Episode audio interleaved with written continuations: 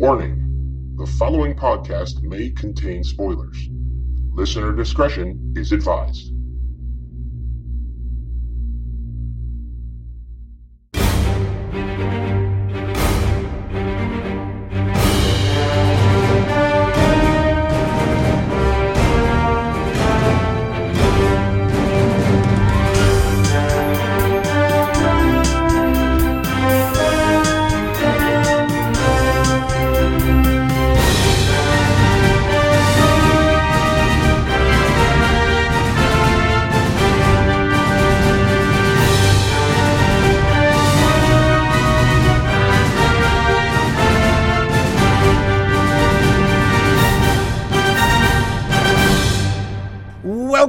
Primers, to this issue 62 of the DC Primetime Podcast uh, from the Showcast Spotlight here on the Next Level Podcast Network. I am Ben Beck. And from the Caffeine Crew cast of pods, also on nextlevelradioonline.com. I have to say that just because of the uh, end of our podcast last week. um, uh, I am uh, your other host, Rob Martin. And I am fresh off the heels of my time, my weekend at Harrisburg Comic Con. Um, I will express how good my weekend was in two words. Holy shit. Um, Uh, or, or I can give you three words. I need sleep. I need sleep. yes, those are those are more important words right now. I am so exhausted right right now. Um, I can tell you right now, uh, without going into too many details, because I have so many stories I would love to share, but they would fill so much time, and I'm tired. Um, and plus, you know, we have a lot of penultimate episodes to talk about. So, um, but I can tell you right now, over the course of this weekend. Um, I became friends with a couple celebrities. I made great contacts with some of their handlers for the future. Uh, I moderated six panels, seven if you include the next level panel um, that Adam and I did, where we talked about some summer movies coming out, uh, which was actually pretty fun, uh, believe it or not. Adam and I just shooting the shit on stage about uh, the way we feel about some of these upcoming summer films, and we did talk about Wonder Woman quite a bit in one of them too, as- well as Justice League. Uh, six pan, six panels, seven if you include that one, and one, two, three, four one-on-one interviews. I think um, six if you include the Crashers. Uh, which, um, without going into too too much detail, uh, I did the panels. My co-host Adam, my co-host from the showcast and co-creator Next Level did the, uh, the one-on-one interviews while I was his cameraman. And we did interviews with, uh, Randy Havens, who plays, uh, Mr. Clark from, uh, Stranger Things. He was a really nice guy. Uh, we got a one-on-one with David Ramsey, uh, who you know as Diggle from Arrow, uh, whose panel I also moderated. And we did get, we got a one-on-one, it started as a one-on-one with Michelle Harrison, who you know as Nora Allen, Barry's mom from The Flash. However, that one-on-one was crashed by Brett Dalton, who you would know as Grant Ward from Agents of S.H.I.E.L.D., which in essence was crashed by Matt Letscher, who plays Eobard Thawne from The Flash. Uh, and then Matt left, Brett left, and it was back to a one-on-one. But that was probably the highlight of the weekend was those two gentlemen um, crashing that panel. It was so much fun. I don't think I've ever laughed so much as I did this weekend at a con. Um, and I enjoyed, I got so many compliments, not only from the audio techs, from the people I was on stage with and the people that run the con, but con goers who just stopped me as I was walking the floor and said I did fanta- I did a fantastic job um, moderating. I love hearing things like that. Um, it's not anything I do to toot my own horn. It actually means more to me coming from the con goers than it does um, the people that run the convention, uh, because those are the people that you're trying to appease. So when you hear them tell you, um, that's that means so much to me, and I um, it, it meant so much to hear it from so many people because they they don't know you. They don't have to tell you those kind of things. So the fact that they stop you and they tell you that it's is awesome. And Harrisburg Comic Con has already invited me back to be their panel moderator for next year. So um, such an incredible experience. Uh, it, it'll be my recommendation later on in the podcast too. But over the course of the next week, you're going to see so much material from the panels to the interviews to the pictures. Um, you're, you're going to see it all pop up over the course of the next week. So keep an eye out for that stuff. Good stuff. I was I'm tired just talking about it. you sound it, man. so I, I, gotta I gotta ask. So I think if I was Matt Letscher, I'd probably if I was at the same convention as Michelle Harrison, I would just like stalk her throughout the convention and just be kind of like, so we you you want to go for the hat trick? We can just kill you here. So well, it, it's funny too because I I have to say last year at Harrisburg Comic Con was actually Michelle Harrison's first ever convention. Um, she had never done anything that like that before. I have the honor this year of actually being able to say I was the first moderator of a panel that Matt Letscher has been on. He this this year at Harrisburg Comic Con was his first convention ever. So not only was he this was Harrisburg his first convention, I was the first person to ever moderate a panel for Matt Letscher. Um, and it was great because when I did the introductions, you know, I went out, I warmed up the crowd, I introduced them. Uh, they both came out, they sat down, and you know, I had said, uh, I think my exact words were, "It's not every day you get to share the stage with the person who murdered you and framed your husband." Uh, so I, um, that it was it was a lot of fun, and Matt for his first con and his first panel was so engaging. He was so warm to the crowd. Uh, the crowd loved him, and um, I'm pretty sure this is not the last convention he's going to do. I hope to see him on the circuit again. Ah, fantastic. And they were sitting next to each other. Their tables were next to each other the whole time, so they they interacted quite a bit throughout the day. Ah, good stuff, man! I can't wait to check out everything. So. Oh God, I can't wait to post it. That that Brett that interview where Brett Dalton and Matt Letscher um, uh, crashed. Like I'm gonna edit it for like the next level Facebook page and the and the DC Primetime Facebook page, but I think I'm gonna be posting that on my personal page unedited just because I want people to see it that bad. It was so damn funny. Nice. So, uh, let's get to let's get to the meat of yeah, the podcast. Uh, we we got three really damn big episodes to discuss this week. Yeah. Um, and uh, I don't think we can waste any time because um, I know you're exhausted, but we also have to do these episodes justice because I think they did us justice. I do. So. I, I agree with that completely. Uh, let's start with the bullet points where we give you. Uh, it is bullet points, right? I'm tired. Yeah. Um, yep. Okay. Good. Making sure. Uh, where we give each of the three episodes uh, our one of three point rating, that being sidekick, hero, or legend. Starting off first with Supergirl, season two, episode twenty-one. Uh, what do you give this episode? Well, here here's a question for you. So, are you giving one ranking across the board this week? Because I'm about to. Um, no. Uh, I okay. do have a couple different on okay. this one. Uh, there is one episode that kind of um, um, is is a little bit lower than the other two. Okay. Okay. Uh, it's not to say it was not a great episode, but we'll get to that. So okay. Um, well, I, am gonna say right off the bat, Supergirl turned it around big time for me this week. Legend, no question about it in my mind at all. Nope, I agree with you completely. This one is an absolute legend, and for making us wait this long uh, for the payoff, man, did they set it up for something big in the finale. Um, yeah, they, they, really, really did an amazing job of it. And all those little dangling plot threads were like, how are they going to cram this all in? Man, for 42 minutes, they achieved so much. Yep, agree with that 100%. Uh, next up, we have The Flash, Season 3, Episode 22. Uh, I'm assuming you're a legend on this one as well. Absolutely. Uh, so many feels in this episode, especially at the end. Um, I'm a legend on this one. As well, I, have got some big big theories to discuss I, once we uh, oh, do the I, review. I have a theory as well, so who knows? We might have the same theory. Very true. Uh, and last, we have Arrow season five, episode twenty-two. Uh, sidekick, hero, or legend. You know what? Uh, I'm giving it a legend still, a lower legend, but you know what? I think it's only because I'm so excited for next week and the fact that everything's going to go down in one single episode. I am so incredibly excited. And honestly, I really love what they did. It was it was a setup episode, but it was necessary setup, and I think the payout is going to be worth it. This almost feels like a two parter, so I'm giving it the legend. Okay, uh, I'm going hero. I'm going high hero, very high hero, like borderline legend. Uh, not, and again, that's not to say that this is a bad episode. I think this was a fantastic episode. Um, but uh, it's like you said, it was primary. The episode was pretty much set up.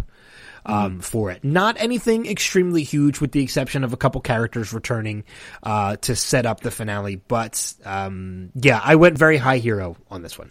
I, I think uh, the main reason too. I haven't had chills uh, watching an episode like that since I think I saw the original Force Awakens trailer. Just that end end moment and just seeing Manu Bennett, I'm like, "Yep, it's getting it. It's worth it." And I just had this rush after me, and I'm like, "I am so excited for Wednesday night." So I'm I'm I'm excited for this whole week, man. Mm-hmm. So, uh, all right, let's jump back and start things off, of course, with Supergirl season two, episode twenty-one, titled "Resist." Supergirl struggles to decide whether or not to obey the president's orders regarding Rhea's last latest actions. Meanwhile, Cat Grant, uh, Cat Grant, so awesome. Uh, Cat Grant returns to National City. Um, God, I missed Calista Fl- Flockhart in this episode, or I mean, in the series like oh god she's so great to this series and i never thought i'd ever say i missed calista flockhart but i did when you see her return this week i just she's so missed for this show yeah, uh, having her back, and I would say that was one of the key reasons this episode got what it got from me as far as that review. She just was so integral to everything. Um, but I love just having her there as the voice of reason, and then just that inspiration for Kara this episode. Everything about it just made me incredibly happy. Um, there was not a single thing I think I could say about this episode that I didn't like, uh, with the exception of maybe at times, like for those that are not maybe of the same political affiliation as the writers of the show, I think maybe they could have been a little heavy-handed in a couple little spots. But you know what?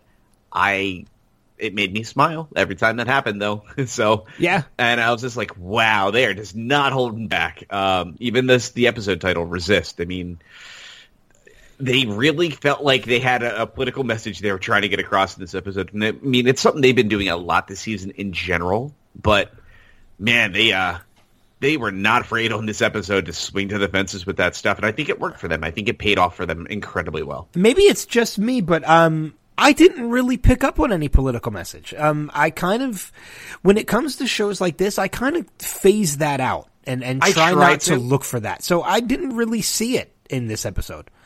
Well, I will say there was one that was really hard not to see, which was or hear, which was uh, her, her her statement of he's like you know it's like and you know forget people's promises of trying to make this, this world great again, and I'm like, ooh, they're yeah. gonna get back, they're gonna get backlash, I think, on that one.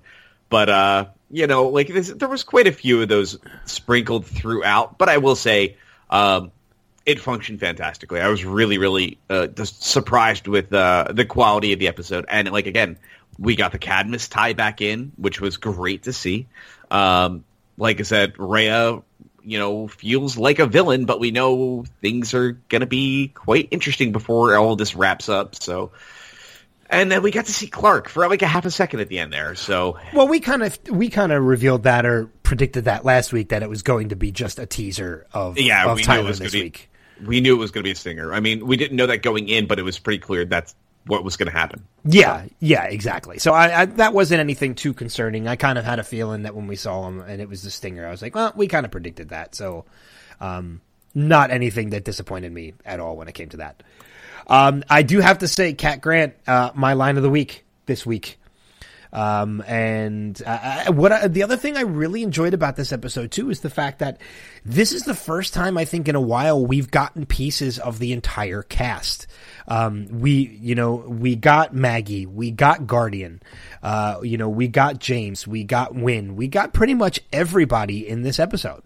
Yeah, with the exception of John, who is comatose at the moment. We we saw him lay in a bed, and that was it. Yeah, so. yeah. So, but, I'm, but I mean, at least we knew where he was, and we did see him. So, um, uh, you know, that didn't disappoint me at all. I, I have a feeling he's going to be back in the finale, one form or another. So I, I was okay with it. Yeah, absolutely.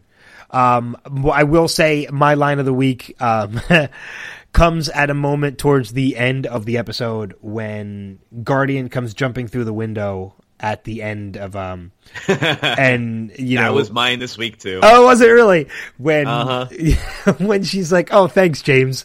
No, I'm Guardian. Please, I can see your eyes. Like I was like, leave it to Cat Grant to be the one person who can see through everything, and it's brilliant. I, I Yeah. loved it so much. Yeah, no, I think everything about that was great. I, I just loved that setup of all that. And it's like, you know, where's James? It's like, shouldn't he be here covering, you know, He- what's probably a- the biggest story? yeah. He's a he's he's a coward. He's a coward, and where's, Where's everybody Kara? else? She's a coward too. It makes me wonder though if he if Cat Grant can see that James is Guardian, does she in essence know that Kara is Supergirl?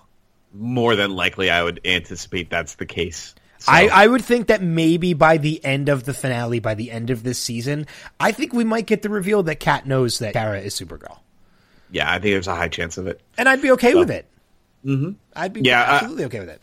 I mean, it was kind of funny when we were trying to figure out my line of the week, and I'm like, can it just be everything Cat Grant said this entire episode? Because I don't think there was anything that was not potentially a runner-up. Like almost every time and I'm like, well, that could be a potential. oh no, that's that's it. And I'm like, then it got to the James one, and I'm like, that's the most fresh in my mind. Yep. There was a, that one's gonna stick. Madeline, how are you? Of course I got off the plane. And like she's she's so good and I loved it. Again, never thought I would ever say I missed Calista Flockhart in my life. Um but I loved it. I do have, however, I have one complaint about this episode. And again, it's so minute, it didn't really take anything away, but it was distracting at the time that I saw it. Um I was very disappointed um, in the makeup job of Cyborg Superman this week. Uh, it doesn't look like it's half his face. It how do I phrase it? It doesn't look like the underneath of his face is a skull, which is what Cyborg Superman is. Instead, it looks like it's a plate over top. And there were actually times where David Harewood was speaking that you could see it shake. Yeah. Um, that to me was very distracting because it was it was not that good of a makeup job. Well, I mean, it's it hasn't been. I mean, it, that just the fact that we've had that plate this entire season, I've been like, ah, you guys can do so much better than this. I know you can, and the fact that they're just that's the one that's the one big you know nitpick I've had this season. Um, that's been driving me nuts consistently is every time I see him and I'm like that like cyborg esque look that they're giving him does not work uh, because that's cyborg shtick, not cyborg Superman shtick. You know, Yeah. so Yeah, exactly. hey. Cause, yeah, because Cyborg Superman is supposed to be underneath. It's an exoskeleton, you know, um, or an endoskeleton rather, not an exoskeleton. So, um, yeah, I just I wasn't crazy about it, and it kind of it, it just kind of uh, bothered me a little bit. Yeah, it's okay. It's been bugging me all season. I mean, the fact that they uh, like like please change this. Find a way to just do something. Yeah. You do great CG with so much uh so much other stuff. You have great people at the CW that are capable of doing this. Just just do it. He has not been in that many episodes. I can't imagine the cost to do that would be insane. Yeah, So, yeah, I don't know. Uh, what were some of your other moments of this episode that kind of stick out to you? Uh, you know what? I, I'm trying to just mentally recap everything. I mean, I think just I think the the moment that you saw Lynda Carter as the president again, just in the mix of all these things and finding out like, hey, you know, like back in Invasion when we're like, hey, that ship, uh, are they the Berlins? And then we're like, nope, it's uh, Lar Gand and Rhea. And I'm like, huh, I could have, I could have swore they were going to do the Durlans. What did you know? They did a Durlan. It's the president. so uh, I thought that was kind of, I, but you know what? Like I said, I, I, the one other gripe there is in this episode. So Air Force One is shot down. Kara saves Cat Grant and not the president. Does that make sense to you? uh, I thought about that as well, and it made me. I'm like, yeah, you save a, a owner of a media conglomerate over the the the uh the run the Leader- yeah, that's the it, leader of the free world. exactly.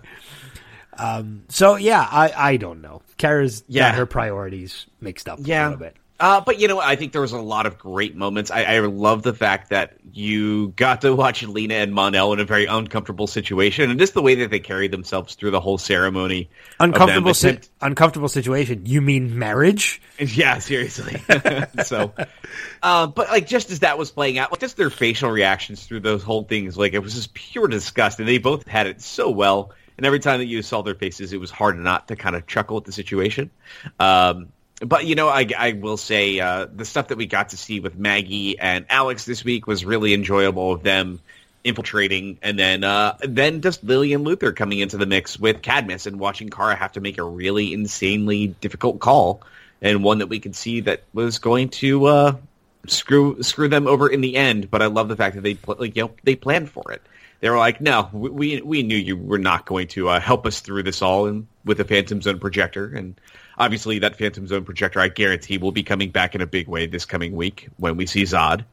Um, but yeah, I mean, it was. I think they did a really good job of pulling this all together. Like I said, the invasion felt really intense. It had this great cinematic quality to it when you saw the streets ripped apart. Um, you know, you could feel the chaos that was happening in National City. It, it, had this grittier feel that I think the show has not had before, and I think they succeeded in a great way with showing what was happening in the streets. Um, and then just being able to see, yeah, again, it was Alex and Maggie and Guardian being like, we have to do what we can to keep the people safe.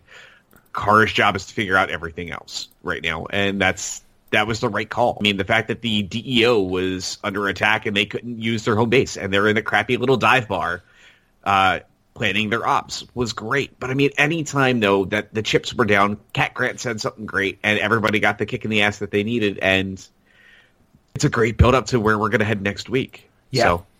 Yeah, no, I agree with that completely. I mean, and uh, like you said in the in the previews, the um, that look forward to next week. You you did mention Zod already, and we do see Zod.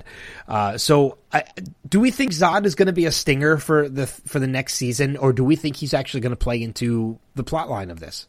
I think he's going to play into the plot line of this actually, and I was a little worried about that, but I think that is indeed what's going to happen um, that I have a feeling that he is involved in all of this situation with Rhea and is the one pulling the strings.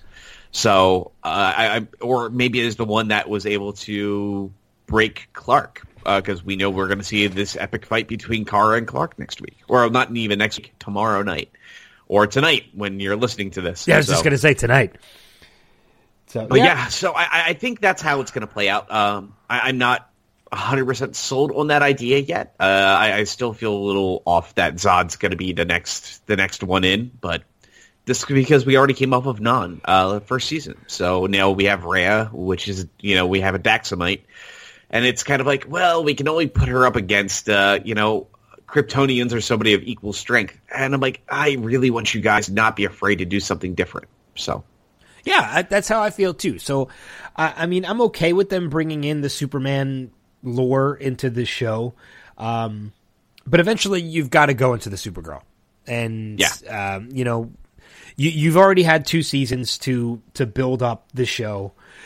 Uh, I mean, I understand how you would do it in the first season, even into the second season. You stick with what's familiar to keep the audience engaged. But you're now two seasons in, into the third season. Um, again, I, I, made this this comparison earlier on a couple weeks ago. Zod is, is so key to Superman that I, I almost feel like it's cheating Superman a little bit to throw this into a Supergirl.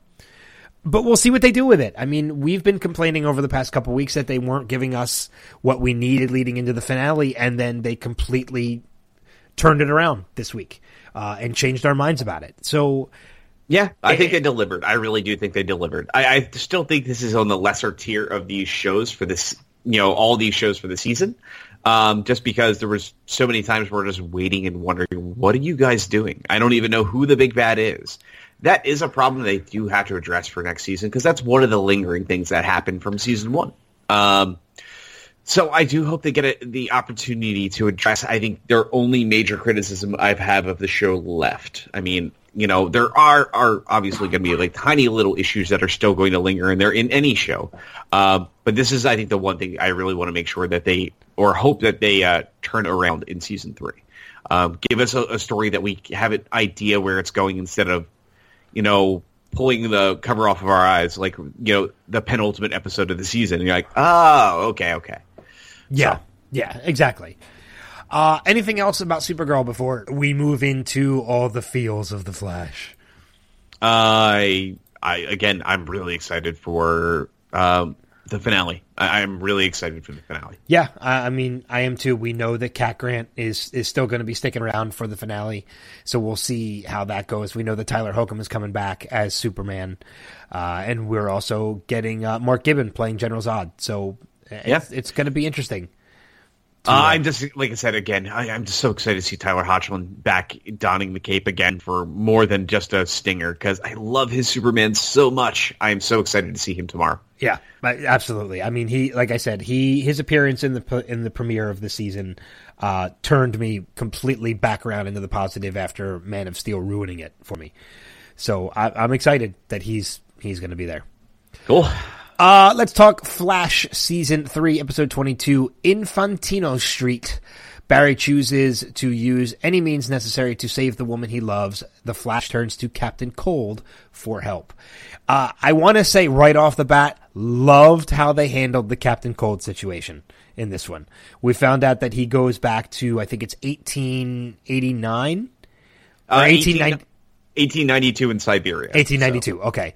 Um, to get him, and we see the Wave Rider in the background when he picks him up. So we know exactly that he is out and about with the Legends right now. He has not died as of yet. Uh, but we do know, we do find out also at this point that the team does know Leonard has died. Um, you know, because Cisco even says like he be dead. I think those were his exact words too. It He- was. he be dead. He be dead. So I was kind of hoping at some point throughout this episode when we got um, uh, Wentworth Miller coming back as as Snart, I was almost kind of hoping for a little interaction between him and Caitlin uh, as Killer Frost, even if it was just a creative little pun towards one another. Uh, about being cold or chill or something like that. Uh, it didn't happen, but that doesn't mean I, I was still disappointed with the episode. hey, you know what? There's a high chance that could happen next season still because they're showing that they can pull him anytime that they want to because they can go to a timeline that they know you know he still exists in regardless. So i think that's a great great way. Like it doesn't lessen his sacrifice at the end because you still know where his his character ends up when all is said and done. But he's not off the board and i love the fact that they made it work here. Uh, and I'm glad they didn't do anything to potentially change his fate or lessen uh, his sacrifice in season one of Legends. So I'm really happy with how they're handling this. Well, they kind of do in essence, though. I I think it's a little bit dangerous to do that because take into consideration if they pull him from that timeline and heaven forbid something happens to him and they can't return him, you've now screwed the legends. So I don't know if it's anything that's worth the team risking to do. Um, I mean, especially considering that he was almost trapped in Argus this week uh, with Killer Shark, who could have taken him out easily. King Shark. King, oh God, I'm tired. I'm so tired. That's why I'm here for you. I know. um, so yeah, I mean, it's still a risk for them to pull him from a timeline to return him, uh, because, like I said, it's something happens to him. You've now screwed the legends. Yeah. Uh, it's an opportunity to reboot the legends if you want to, but uh, you know, it's not anything I think the team should mess with.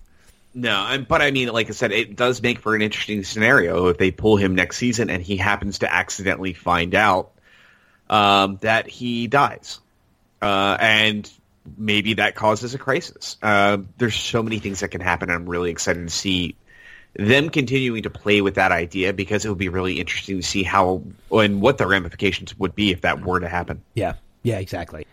Um, it was great seeing you know him come back. So I, I really loved the fact, and I really liked.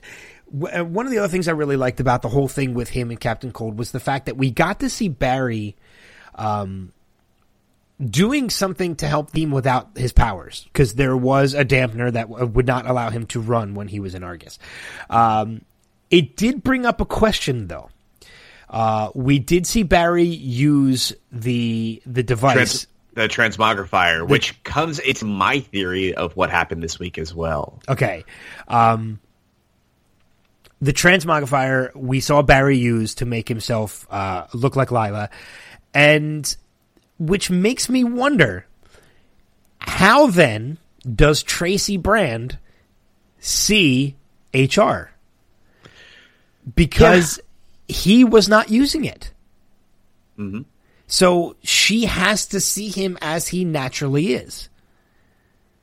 Yeah, that's true. Uh, my guess is she sees him normally. When probably when he's at Star Labs, he looks one way. When he has to go out and about, he probably uses it. But like I said, uh, let's wait to tackle that until we get to the end of the episode because there's something I really need to break down. All right, it's ma- it, it's making me think that your theory might is probably different than mine. So Well, this is going to be of the- interesting. Yeah. So one of the other key key things that's in this episode, obviously, is we we have that wonderful heist that's at Argus, and I got to say, watching Captain Cold and you know the Flash together, and I love. There's one great line near the end of the episode when Flash takes him back to Siberia, and he's like, he's like, I don't know, maybe he's like, he's like, I don't know what it is, but.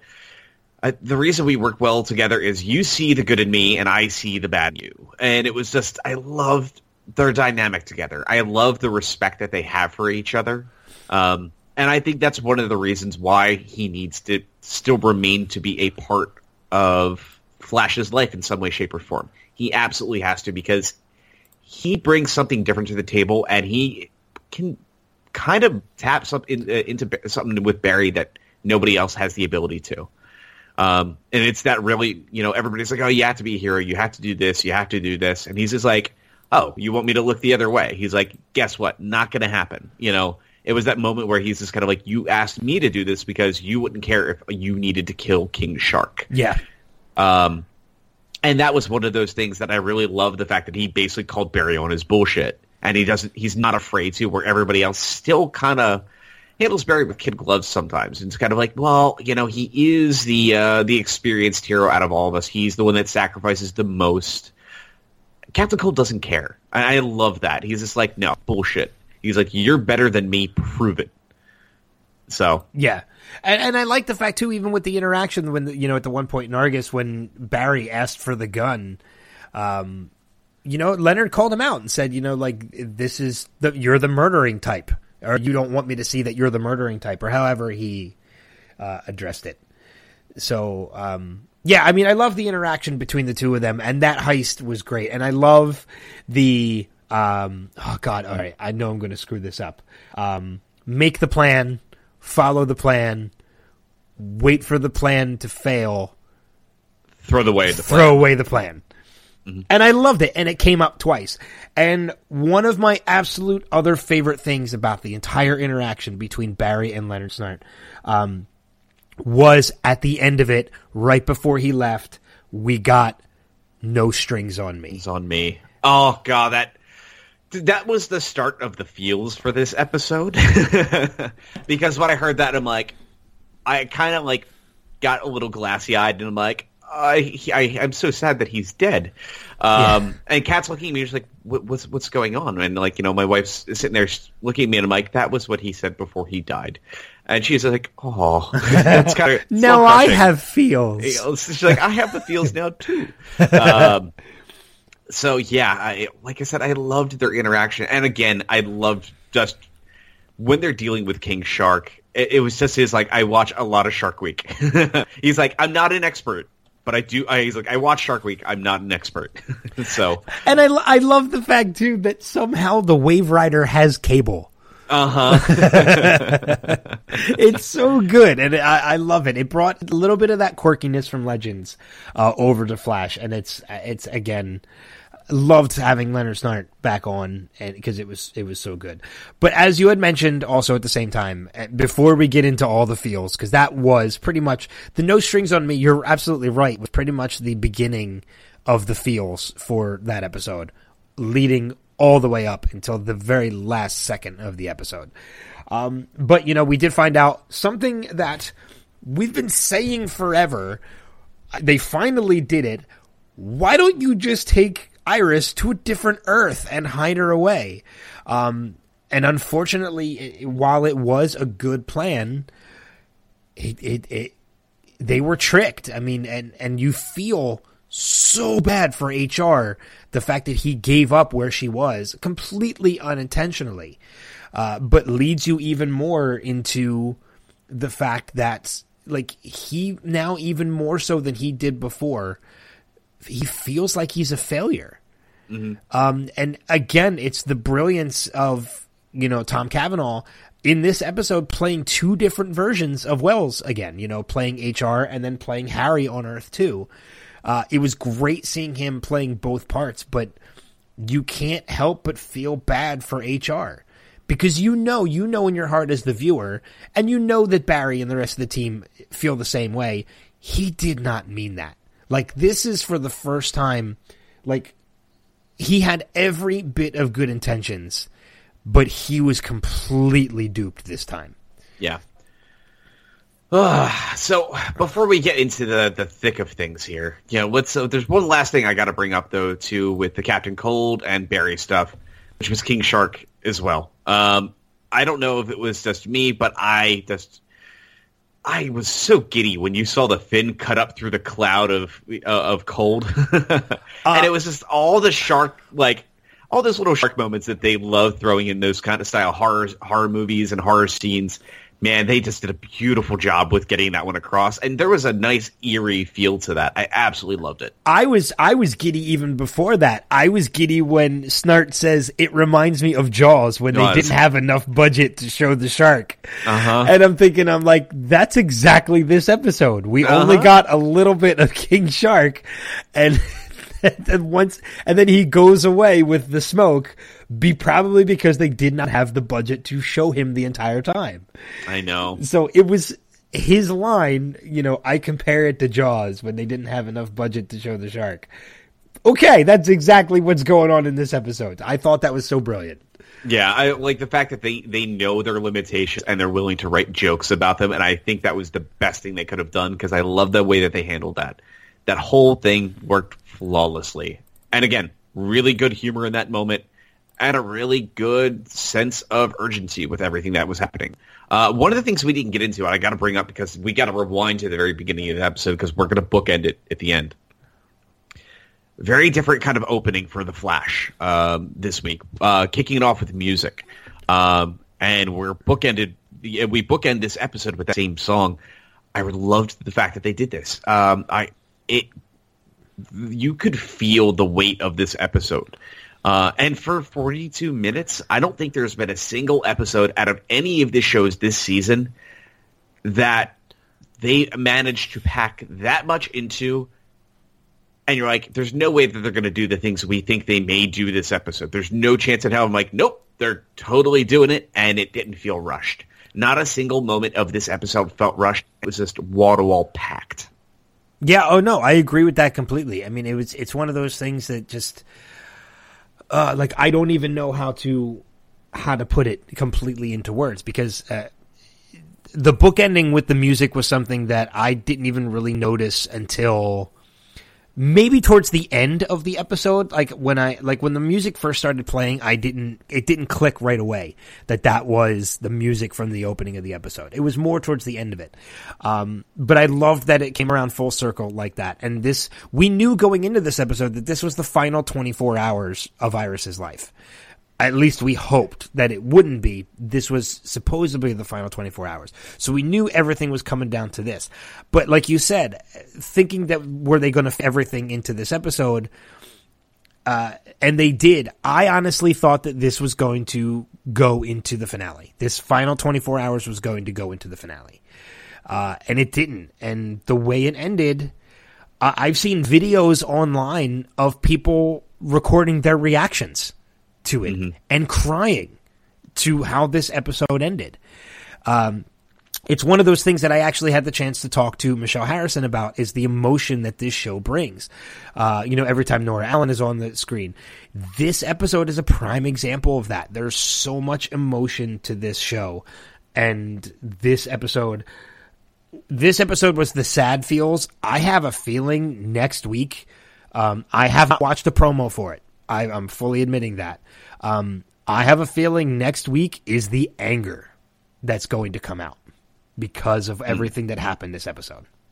Ah, well, Am I wrong? uh, I I have seen it. Um, I I don't know what to say yet because uh, it's really going to depend if my theory is going to be right or not. So because uh, there's a couple things that happen in this episode that uh, make me think that the way that things go down are the way that we actually got. So uh, there's a lot of lot of little things. But before we get to that, well, let's just recap the rest of the episode, um, and then we'll go into it because that could take a couple minutes to go through. But uh, I've thought it all through, and uh, I- I'm pretty sold on my thought process. And after stating that and looking at it all, apparently there's a couple other people out there too that have written articles after they saw the episode that share a similar mind uh, mindset to it too. So uh, maybe it'll have credence. We'll wait and see. But uh, I gotta say, just when we got to Earth Two, though, the moments between Joe and Iris were some of the most touching ever. Uh, we got to hear Papa Joe sing once again. Uh, but I love them just telling stories about the hey, remember this time that this happened. It, it was everything about that scene was so beautifully done. Uh, and I love that it happened on Earth Two, where where Wells is there too, because you know these are the things that went through his head uh, when Jesse was taken by Zoom last season. So yeah, yeah. I, I think it tied together very very nicely. Yo, I agree with that, and it's uh, that mo- those moments like where Joe and Iris were dancing, uh, you know, together. It's it, I think that's a good point when the feel when a lot of feels started happening too, is because you start to realize when you're watching that that you're like, God, I don't want this relationship to break. Like I don't. You see, I want to I want to say that the, the, I'm sorry if I'm rambling. I'm it's it is because I, I am just physically exhausted. But um, Now this episode actually, there's a, like I said, there's a lot to unpack in this one. Yeah. so I understand it. So um, but the feels that happen in this episode and the things that the, uh, that cause it are not just Barry, Iris, and Joe. There's a little piece of every character that goes through something. HR goes through it when he reveals to Savitar where Iris is. Um, you know, uh, Tracy Brand goes through it when she realizes that the speed cannon does not work. It does not stop him. Cisco is going through it because he's battling Caitlin.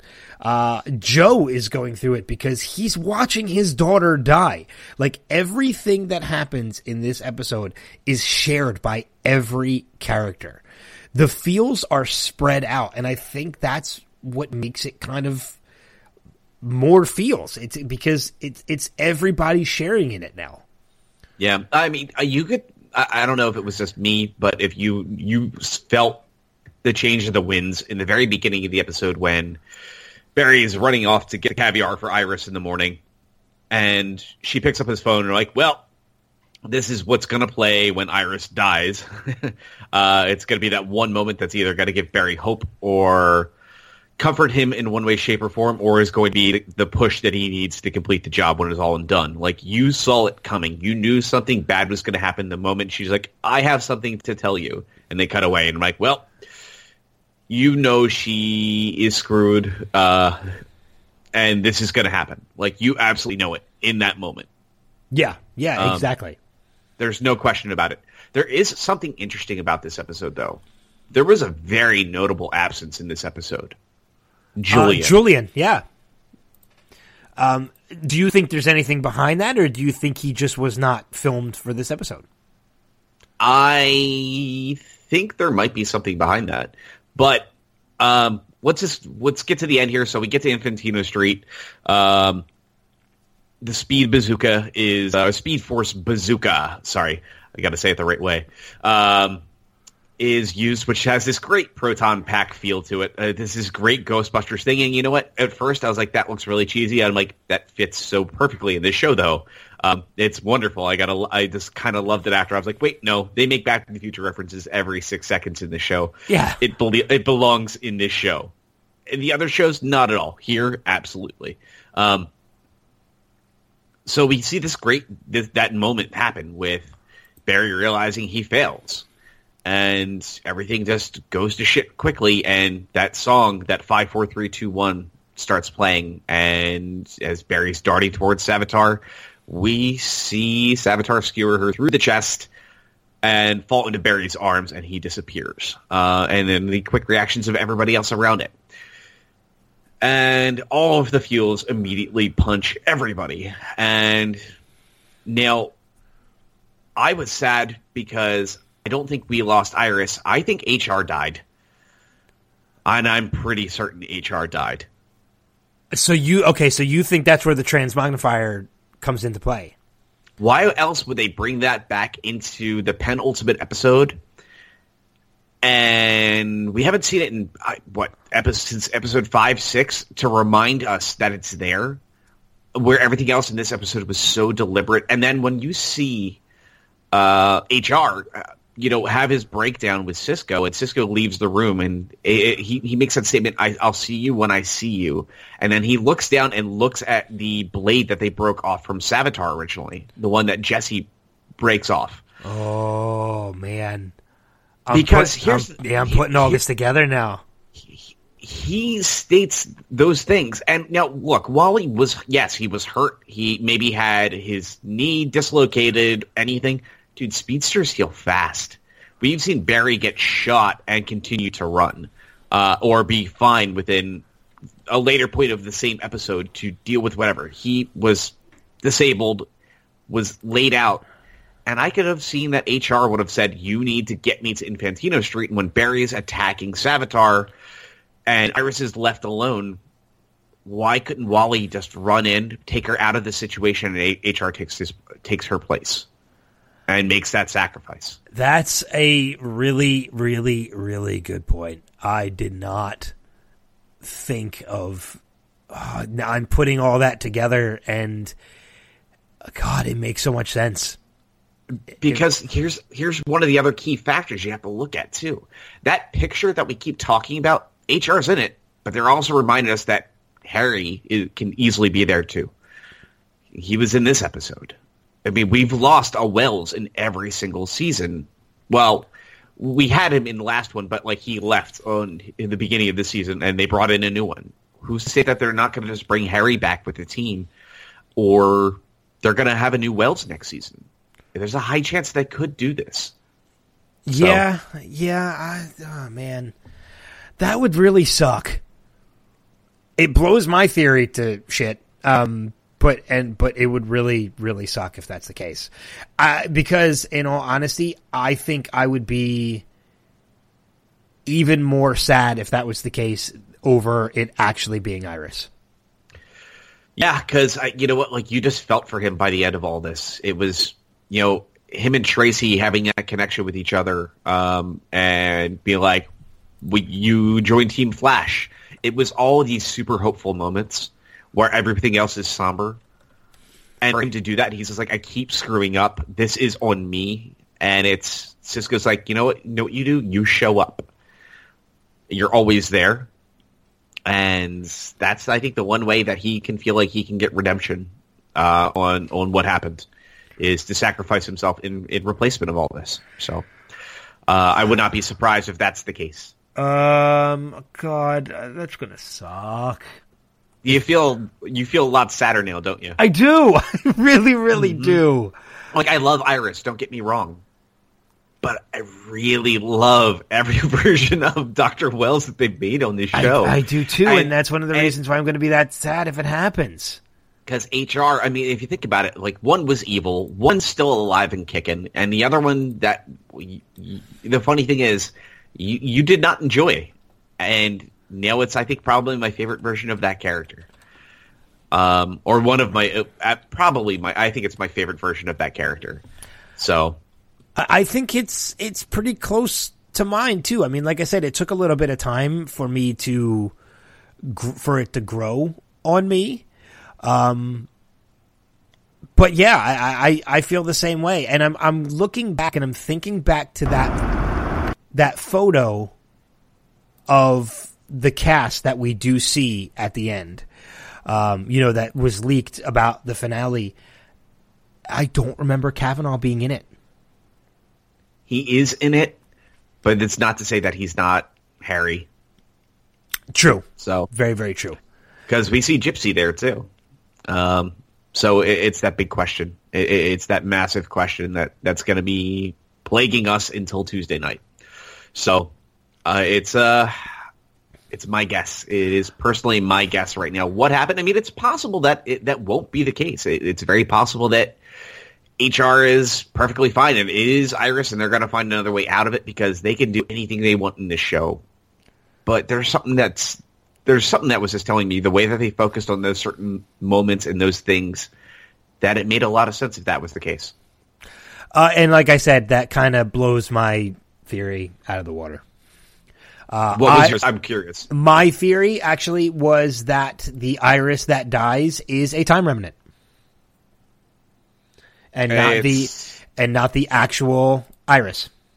It's possible. Uh, it, it, there could be so many. There's so many possibilities in this, and I, I have no idea how to answer it. Because I, my theory was that the fact that Savitar only needs Iris to die so that he is born.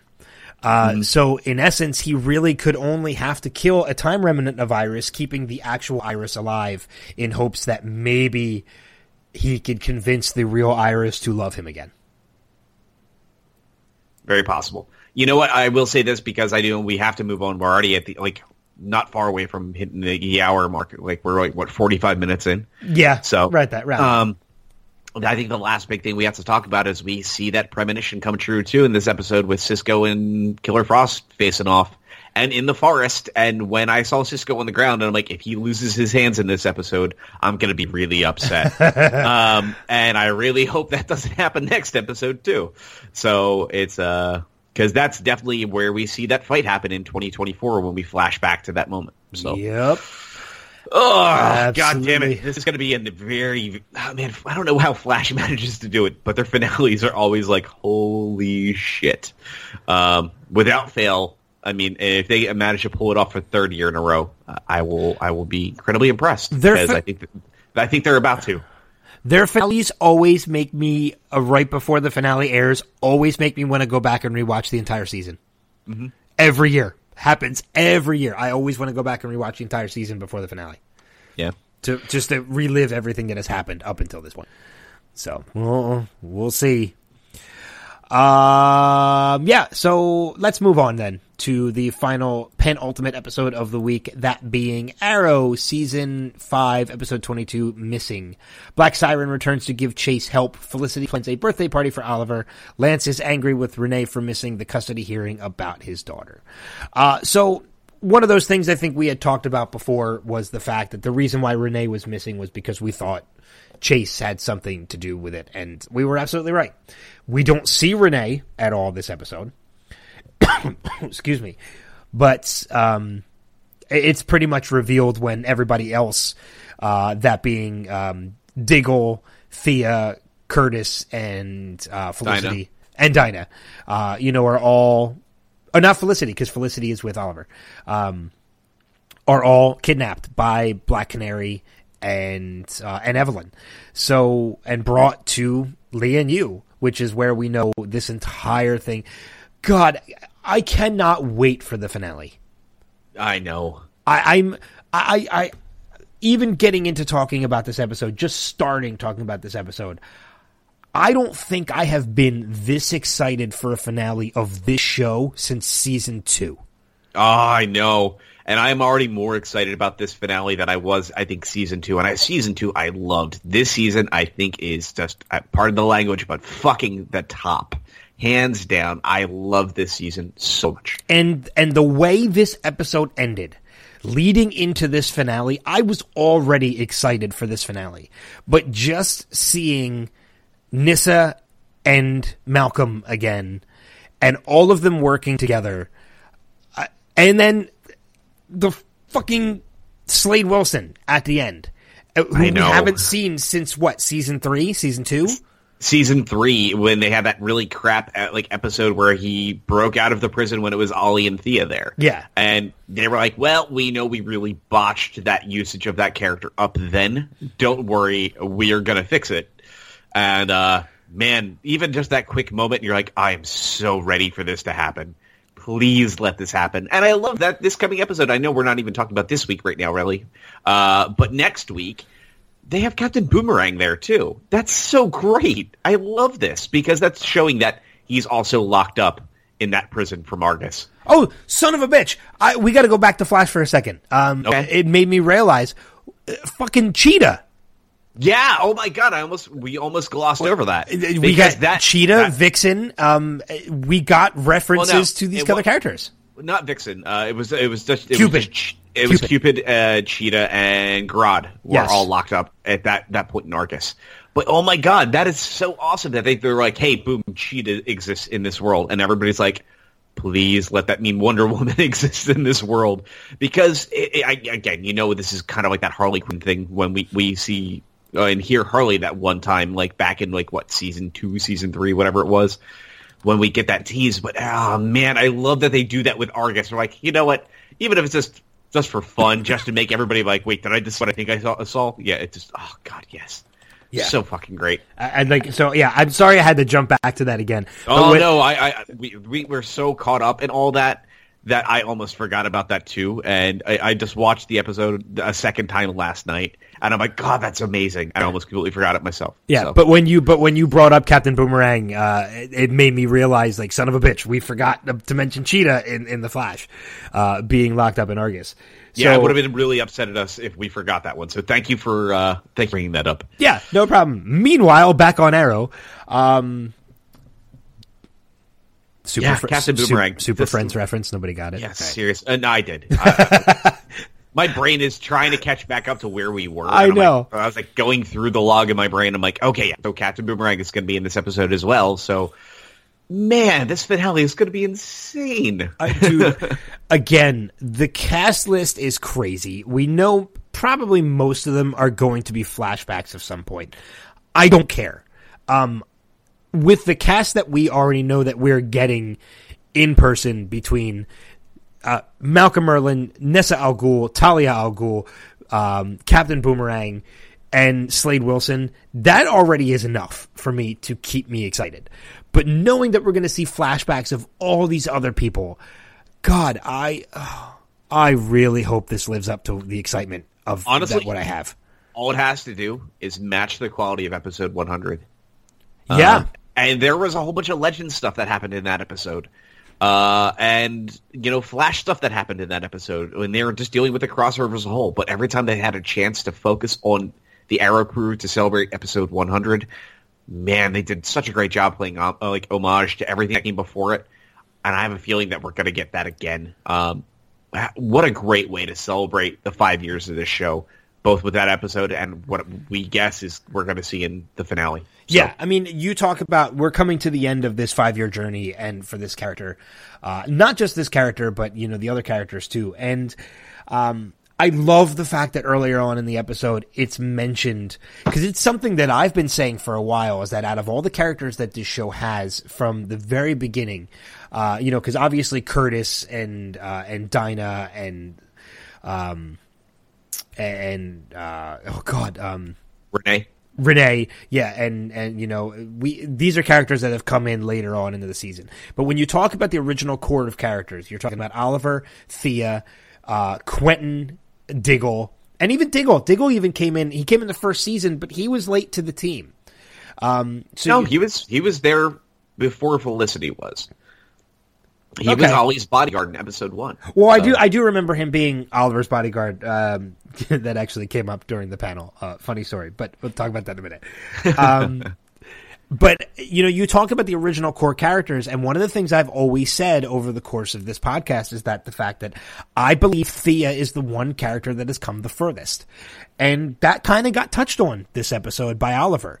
You know, he even says to her, "You've come so far." Uh, since you know we haven't celebrated a birthday of yours in how long? Oh, four years. So there's the five year journey. Um, you know, the year you celebrated plus the additional four that they haven't celebrated in, and in that time, you know, th- you know, Speedy, you've come so far. Well, we all have. Like even before the flashbacks and before Lian Yu, they're still they're showing that these characters have changed so much since the beginning. They really have. So um, I I can't wait. to- I'm I'm really looking forward to seeing where this show is going to go after this five year journey is coming is coming to an end. But with this five year journey coming end, man, coming to an end, the setup that they have for this to happen, uh, bringing all these characters back or in flashback form, and some of these characters back in real life, you know, Deathstroke and, and Slade Wilson, uh, you know, bringing them back and having it all end on Lee Lian Yu, Man, you talk about completing a circle. This is how you do it.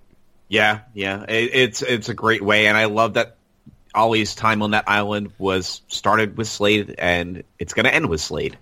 Um, and that's kind of awesome too. I mean, all these little things that they're doing and that they're touching upon are, are so smart and so perfect. And I'm so excited and happy to see them handling this in such an amazing way. So yeah, it's kind of bittersweet at the same time too. Um, mainly because we know that Barrowman is not returning to the series. Yeah, um, which makes me feel like someone's going to go down uh, this coming episode, and I think there's a high chance of it. I, I, I think they're they are generally going to kill him off. I and I think that too, especially because of the fact that he's saying like I'm here for Thea, I'm here for my daughter. Um, I think in the end, if it comes down to him meaning to sacrifice himself to save Thea, he'll do it. And I, I think knowing now that we know that Barrowman is not returning to the show, uh, after this season, I think there's a very strong possibility that Malcolm Merlyn will be killed off in the finale. I do too, and you know what? You could definitely tell that because he was the voice of reason to Oliver this episode. I mean, he, he is even coming a, a long way. Somebody that was just evil and conniving constantly and is going to go out i think as a hero um, when this is all said and done this is um, this this finale is going to be his redemption story i think so I and, really do too. And I, I, I'll love it. I'll love to see, not, I don't want to, when I say I'll love it, I don't want to love to see him die.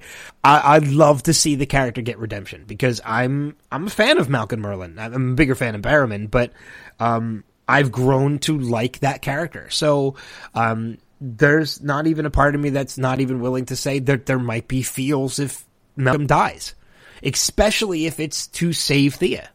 Yeah.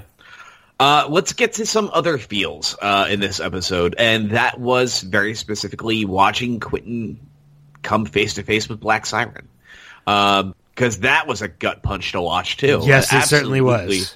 Um, but you know what though? You can see exactly how they're setting her up for next season because you can tell she is doing what she's doing, and she's not lying when she's saying, "I'm doing this to keep you safe."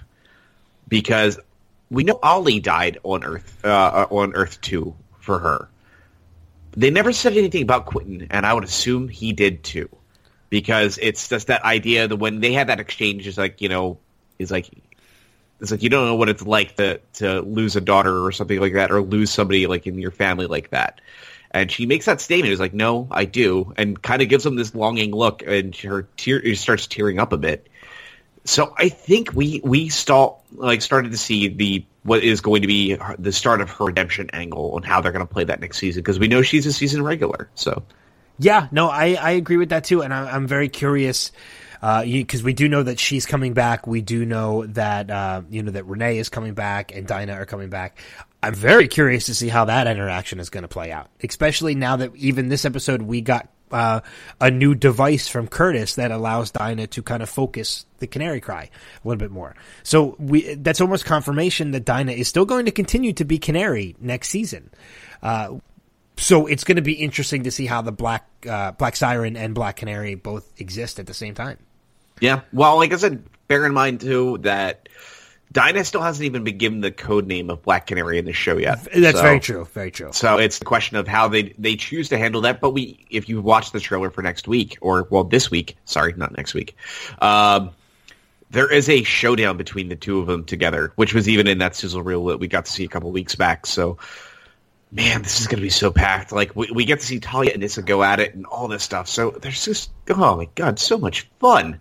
Um, but yeah, I mean, just in general, though, I think th- th- this was again pure setup because we're talking so much about next week. Because again, it was just getting the pieces moving. The big, real kind of thing that was really happening actively in this episode was the flashbacks more than anything else, which was the stuff with uh, Konstantin Kovar and Ollie back on Lian Yu. Um, you know, where we see that come to come to a head, which I think it's kind of I'm a little disappointed that wasn't fully wrapped up this week because I would have loved to have them focus on Ollie getting ready to leave the island uh, on the finale, and that's all it was. It was just him reminiscing of what the five years he's had in his journey to get back home, which starts the Arrow five year journey. So um, I think that would have been maybe a little bit smarter. I think that's one thing I would dig at this episode a little bit.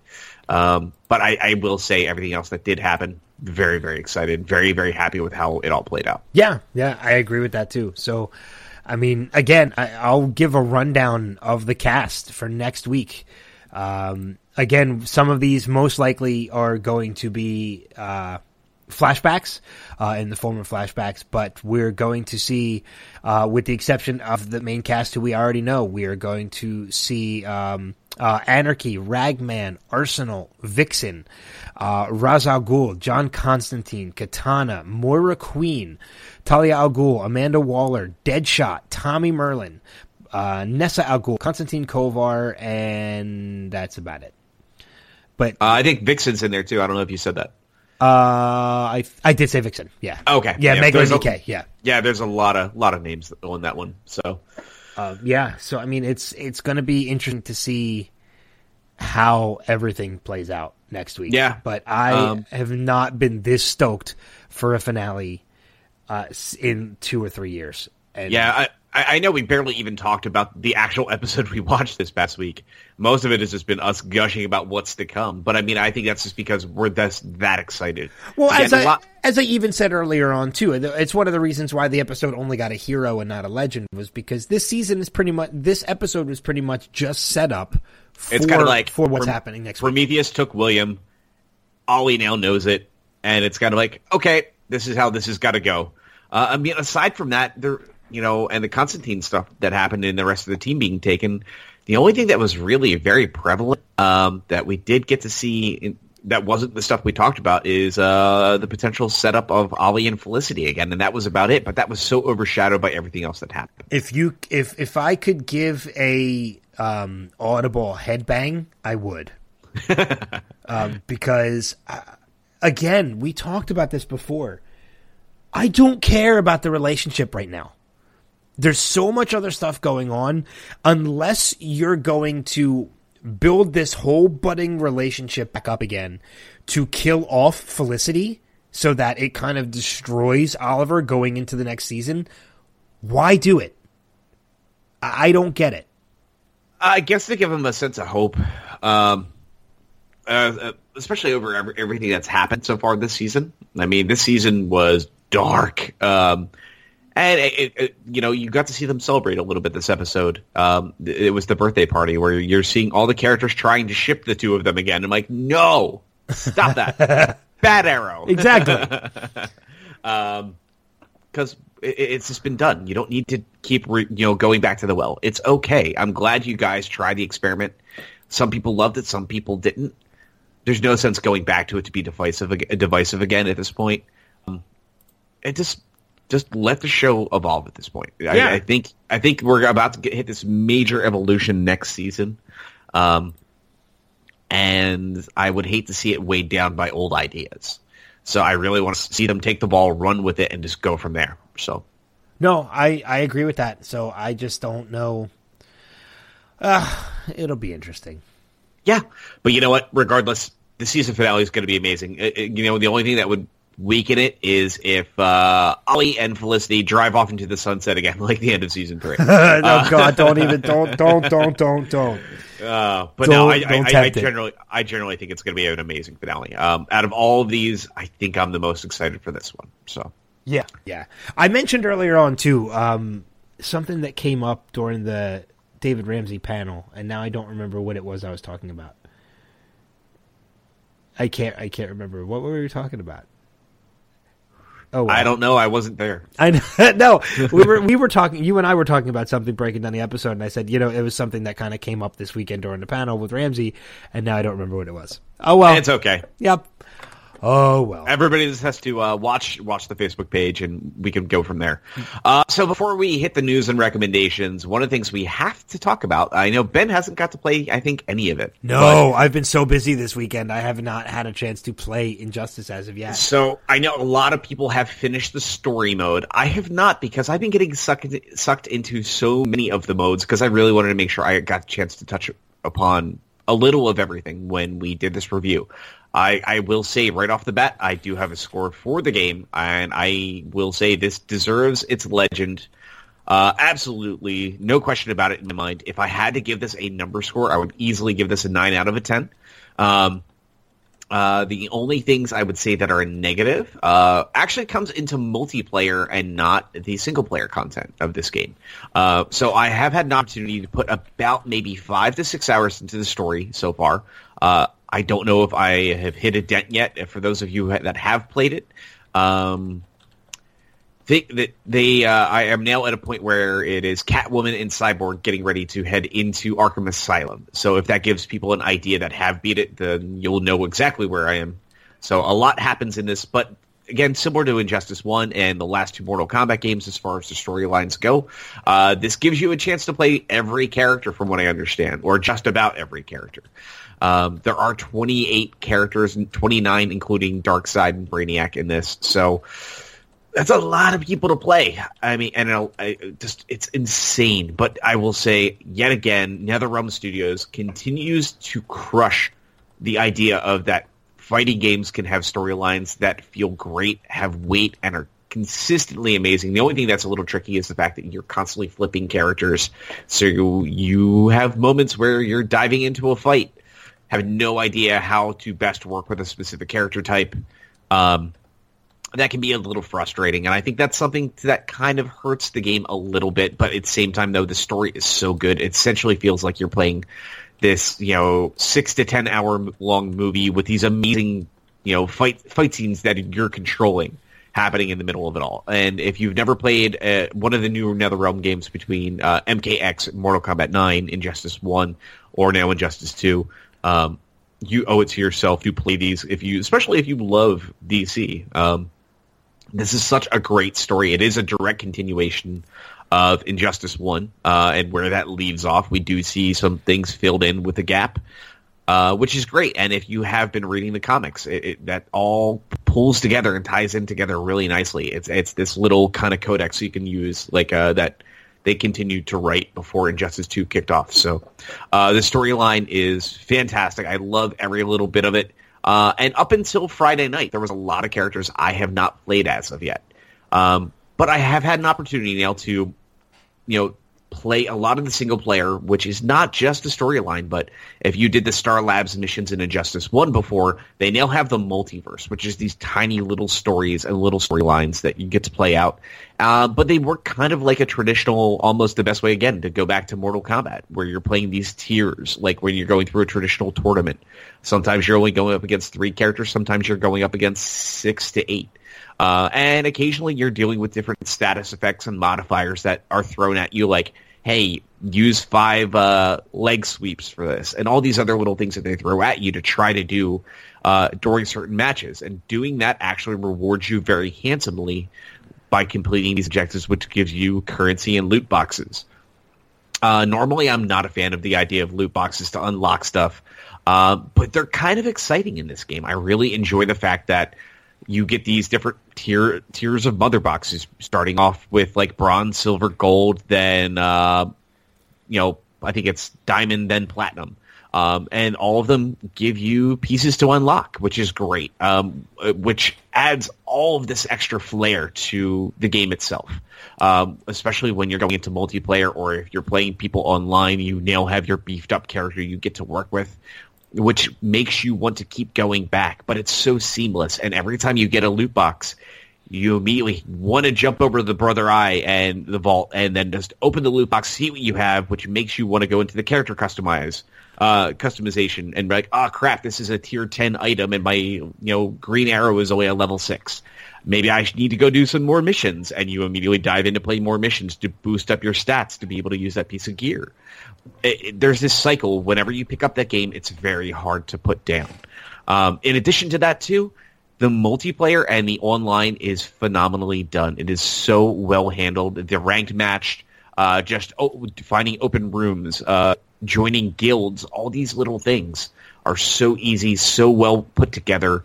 Um, and it gives you such this feeling of there's this this never ending like birth of content in front of you at all points in time. There is always something to do. And then the multiverse daily is changing.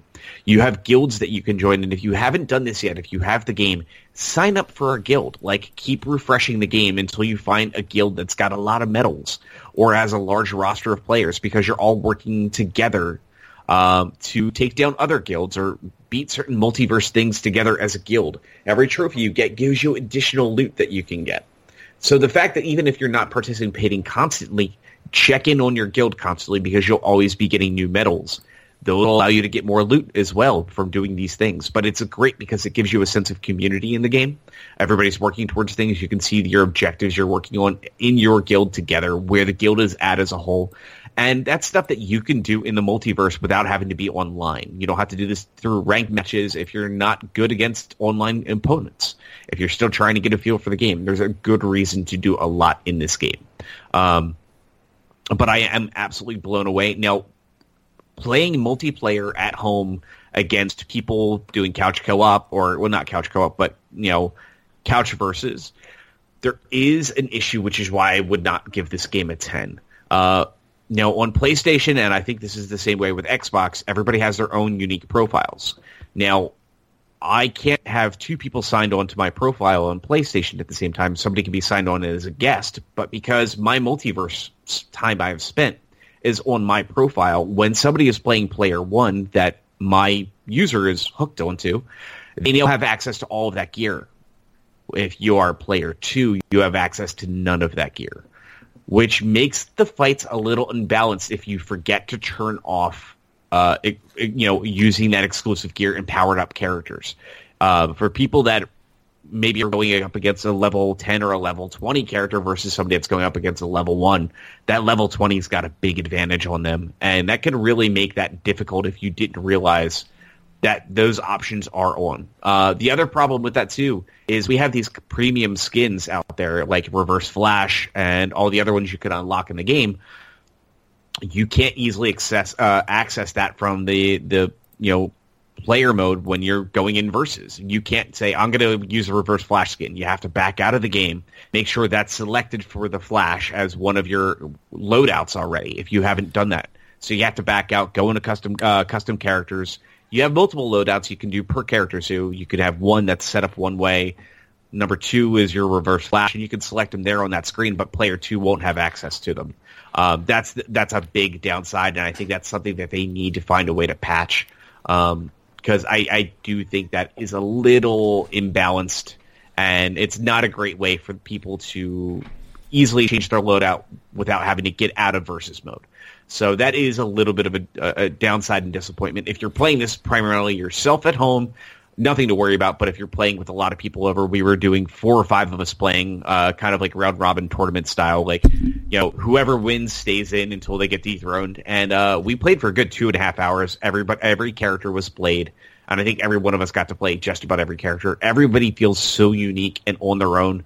Um, and it, it's a, an amazing, amazingly great accomplishment. The one thing I will have to definitely say about this game man, I don't think I've ever seen facial animations this good in a video game ever.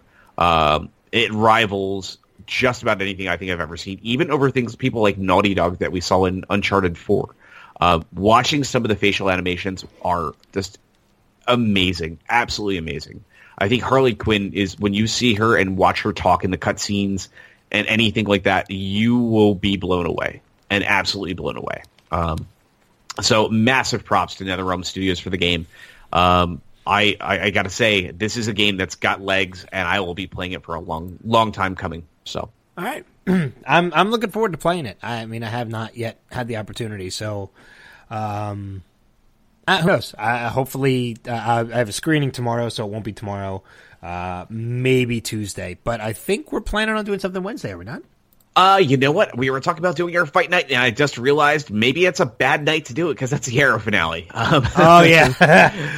the time that we were talking about starting it is when Arrow uh, hits for the folks on the East Coast, so I don't think that would be wise. I think we're going to have to push this back a week, um, which is good because that gives you some time to play. Uh, if people want to build up their gear, uh, we'll give people an opportunity to do so. Get a chance to get the get us added into your friends list. I've, I've gotten one friend request. I don't know who it was yet on PlayStation. I got it too, uh, and I don't know who it is either. I think it's like Lockjaw is the name, yeah. I believe. Um, so uh, make sure when you do that, send us a message. Say who you are, and then make sure you do those real name requests. So we like to know who we're playing with. Uh, I know I do specifically and it gives us a, a better idea of uh, if this is just a random friend of ours that is hitting us up. But if you give us a message and say, "Hey, DC Prime Time," whatever it may be, uh, it's a good way to do that. But you know, as much as I would love to do it this week, um, the fact that again, it's uh, because we couldn't do it last week because of uh, you getting ready for Harrisburg.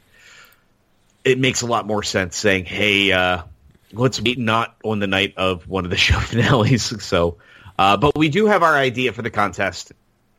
So we are going to do two two contests actually. So for those of you that do not have Injustice, uh, there's still a way for you to get in on this. And then for those of you that are playing Injustice, uh, we are going to do the fight night. Uh, let's say next Tuesday, uh, 8 p.m. Does that work? Or uh, no, we are seeing Wonder Woman that night, aren't yes. we? yes, we are. next Wednesday, next Wednesday, 8 p.m. Eastern time. So um, that'll uh, give people plenty of time. We'll, we'll set set the time from 8 o'clock to 10 o'clock next Wednesday.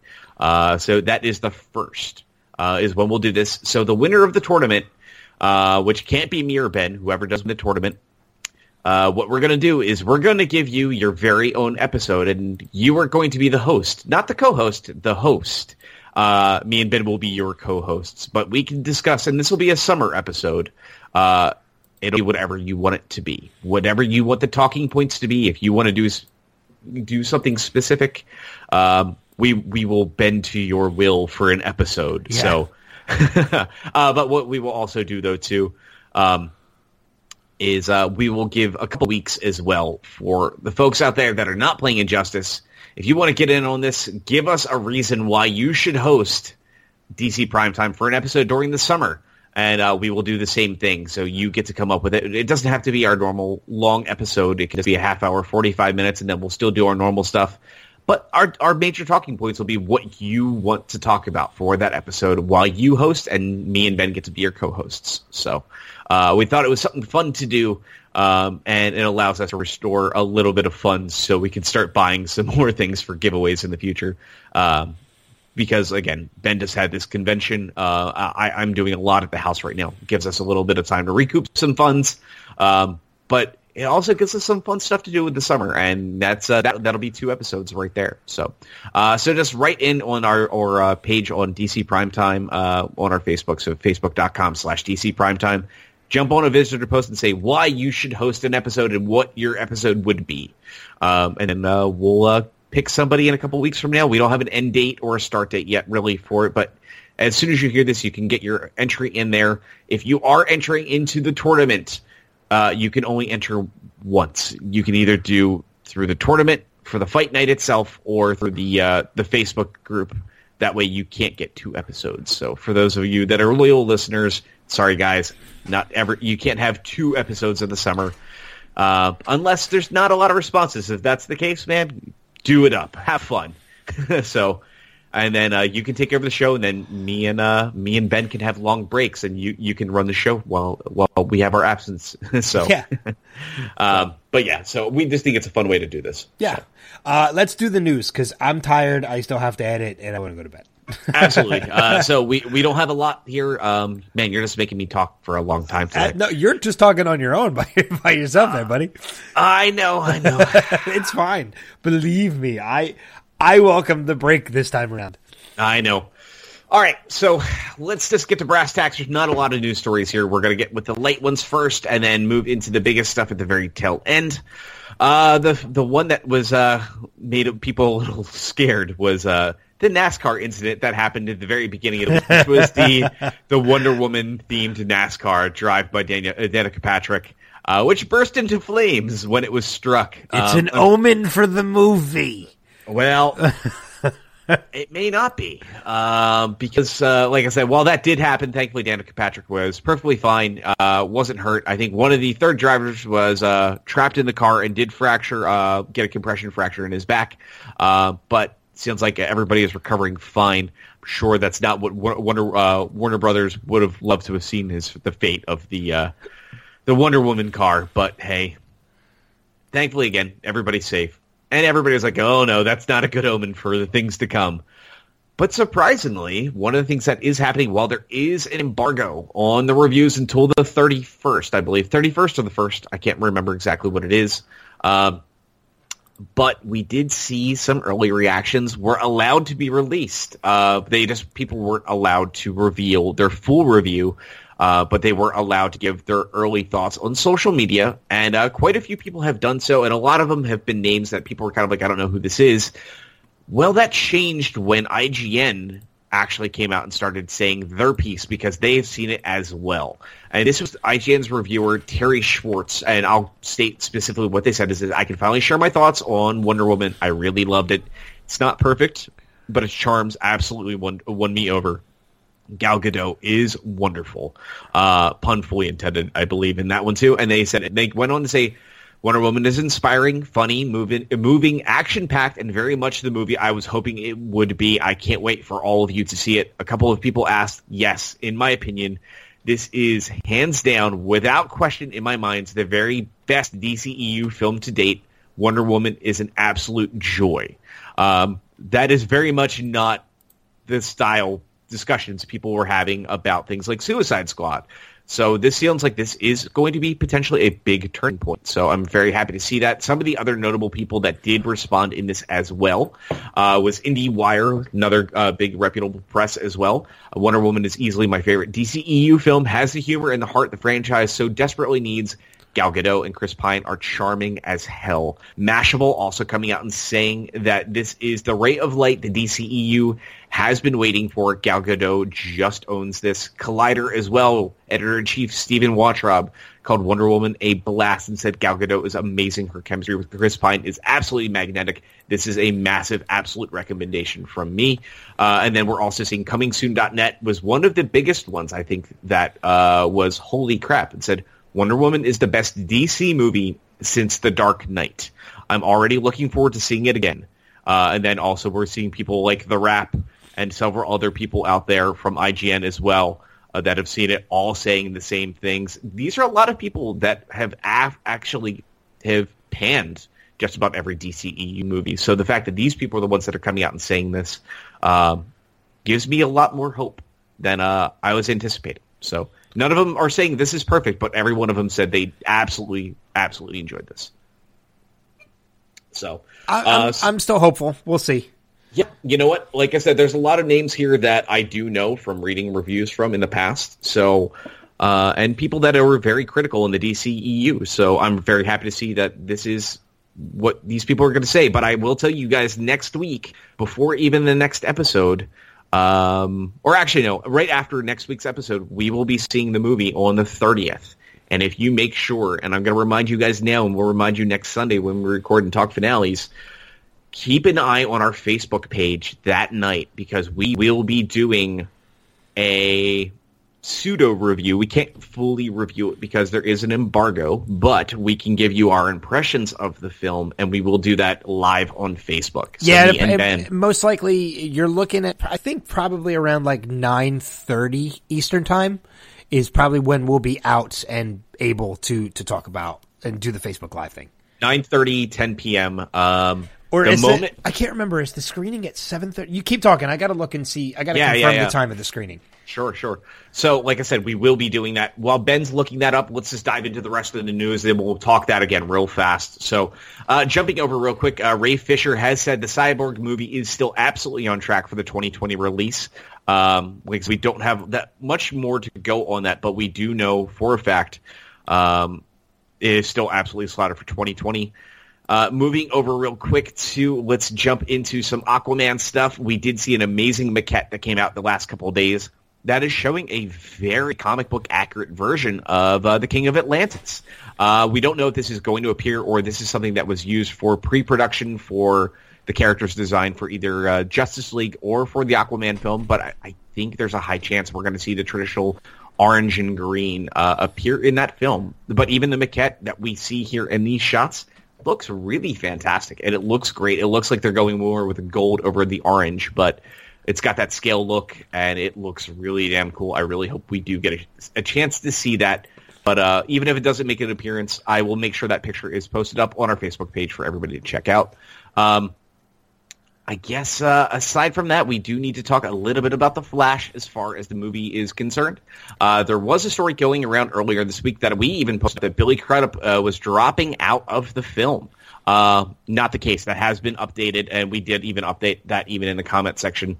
Uh, he stated absolutely not. He is not dropping out. Warner Brothers has 100% confirmed that, and I think even Billy Crudup has come out and said, "Nope, not the case at all, guys." Uh, the movie is a little bit in limbo at the moment while they're trying to find their new director. No word on that as of yet. Uh, I know uh, Sam Raimi has passed on it, but he was one of those names that was brought up a while back. We still haven't heard anything yet about Robert Zemeckis.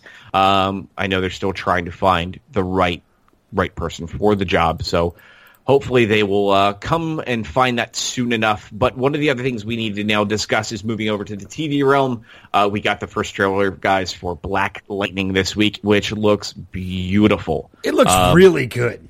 Yeah. Uh, very, very excited to see this uh, not being far off. We know the show is going to be a mid-season pickup. It is ordered for 13 episodes. Has been confirmed at this point in time. Is not part of the Arrow universe. Um, my thoughts right now on that. If you didn't see my thoughts on the Facebook page, my guess is that this show is not going to be tied to it for the time being until they prove themselves after the 13 episodes. There's no sense in trying to make things more convoluted until they know they've got a winning product on their hands. I think that's what we're going to see. If we get a really good, strong 13 episodes, there's a really high chance that maybe come season two, they'll choose which Earth this, this is going to be on. But my guess is they're going to handle this the way that they handled Supergirl. So um, but Supergirl also had the ability to tie into it because they had a lot more episodes to work with than 13, and they're not being introduced into another show. So, um, but yeah, mid-season show, mid-season pickup. Um, we know it's not going to be part of, like I said, any form of crossovers. We did get re, uh, reiteration that the Arrowverse is getting a big four-part crossover again, though, this season. Um, so it's a big wait and see. And again, mid-season pickup. So my guess, and I'm wondering how this is going to impact Legends, because we know Legends will be tied in the CW schedule uh, night and night with Flash again. Um, my guess is we're going to see Legends power hardcore through from the start of the season till uh, Christmas break. Then after Christmas, we will uh, definitely see um, Black Lightning take its time spot. I wouldn't be surprised if that's the case. So big wait and see on how that plays out. But one of the things we do need to discuss, speaking of Legends, is the synopsis for Flash, Legends of Tomorrow, and Arrow have been released for next season. Uh, well, Flash and Arrow don't say anything new. Legends certainly does. Uh, and I'm going to read that for you guys really quick. And it says, after the defeat of Eobard Thawne and his uh, equally nefarious Legion of Doom, the Legends face a new threat created by the actions at the end of last season. In revisiting a moment in time that they had already participated in, they essentially fractured the timeline and created anachronisms, a scattering of people, animals, and objects all across time. Our team must find a way to return all of the anachronisms and the original timeline before the time stream falls apart. But before our legends can jump back, in, uh, jump back into action, Rip Hunter and his newly established Time Bureau call their methods into question. With the Time Bureau effectively, uh, effectively the new sheriffs in town, the legends disband until Mick Rory discovers one of them in the middle of a well-deserved vacation in Aruba. So sounds like uh, we will definitely see Mick Rory come across one of these aberrations and be like, crap. Uh, seeing this as an opportunity to continue their time traveling uh, heroics, Sara wastes no time in getting the legends back together we reunite with billionaire inventor Ray Palmer, the unconventional historian turned superhero Nick Haywood, and Professor Martin Stein and Jefferson Jackson, uh, who together form the meta, uh, meta-human firestorm. Once reunited, the legends will challenge the Time Bureau's authority over the timeline and insist that however messy their methods may be, some problems are beyond the Bureau's capabilities. Some problems can only be fixed by legends. It's Nate Haywood, too, by the way. Oh, yep. You said Nick. Yep, uh, they they actually even have it written as Nick Haywood, probably because they wrote right next to it Nick Zano, so they even screwed themselves up. There you so, go.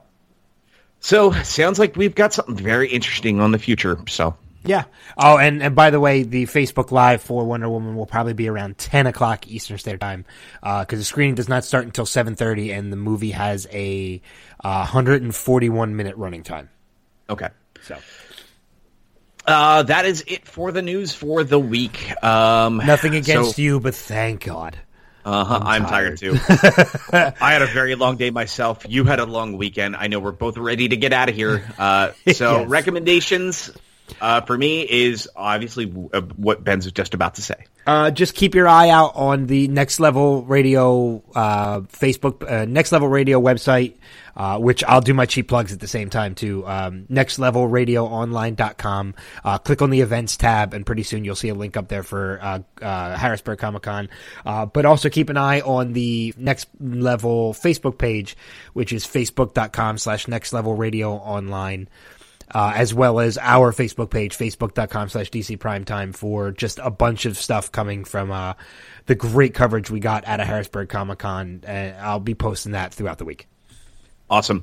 Uh, as for me, you can always find me as well, uh, as aside from the Facebook page uh, Ben just mentioned, but uh, over at nextlevelradioonline.com through the Capping Crew cast of pods, uh, we had a new episode that we recorded last week that Ben was a part of where we went through uh, the career of Joss Whedon. That was a fun one, too. That was a lot of fun, uh, where we got a chance to talk about his early career, uh, his uh, his pro- uh, properties and works that he did on TV, and his uh, his film career. And we did talk a little bit about Batgirl in there. So yeah, it's some of the stuff uh, we have discussed here, but uh, definitely make sure you check that out. It was a ton of fun. Uh, it was uh, myself, Ben, my wife, Kat, uh, our good friend Jada, and our friend Bill. Um, this was our single first real uh, planned single topic episode. We weren't sure how it was going to go. It went over fantastically. Uh, we're not quite sure what the next topic's going to be, but uh, that episode is uh, now out. Um, so make sure you get a chance to give that a listen. And as always, go support our good friend George Shaw at georgeshawmusic.com where you can check out tunes that he provides for us on our show that you get to hear each and every week. Um, and guys, I am so excited. Next week, we get to talk finales. I know Ben's excited, so be ready for it. And uh, we'll see you then. So Yeah. I'm I'm very pumped. Yeah, uh, absolutely. Uh, and uh, going back to real quick, your caffeine crew, it's uh, the works of Joss Whedon or uh, AKA There's Something About Spike. Mm-hmm. Because he was a very popular character that came up quite a bit during that, that episode. Uh, Absolutely. but that's going to wrap it up for this issue of DC Primetime. As always, we thank you for contributing. We thank you for listening. Uh, we thank you for being a part of the community, and we encourage you to continue to do so by messaging, commenting, and sharing uh, our links as well as our page with all of your friends, especially if they are fans of these DC shows. Uh, next week is finale week, not for us, but for the shows, and God, I can't wait. It's going to be an incredible week. I have such a busy week this week too. I have a screening of Pirates uh, today. At the time you're listening to this, uh, I have a concert with uh, with Brianna. We're going to see Mumford and Sons on um, Thursday night. Friday nights, uh, I'm going to the zoo with her and her daughter, weather permitting. Uh, and then Saturday and Sunday is Memorial Day weekend, leading into Monday. So uh, it's a busy, busy, busy, busy week. Yeah, well, yeah, we've got our, um, you know, I've got my my parents-in-law, uh, you know, my uh, yeah, parents-in-law. We had their, their joint 60th birthday that we're surprising them with this coming weekend. So we have been getting the house in order. So I've been doing an obscene amount of actual work on the house itself. And in addition to that, my new PC is in, and I just started building the new arcade machine. So it's been uh, it's like a busy week. But then again, finales and then Wonder Woman the week after that. So Yeah. very excited. For sure. But that's going to wrap it up for this issue of DC Primetime. We'll see you guys around the bend. Take care. Peace.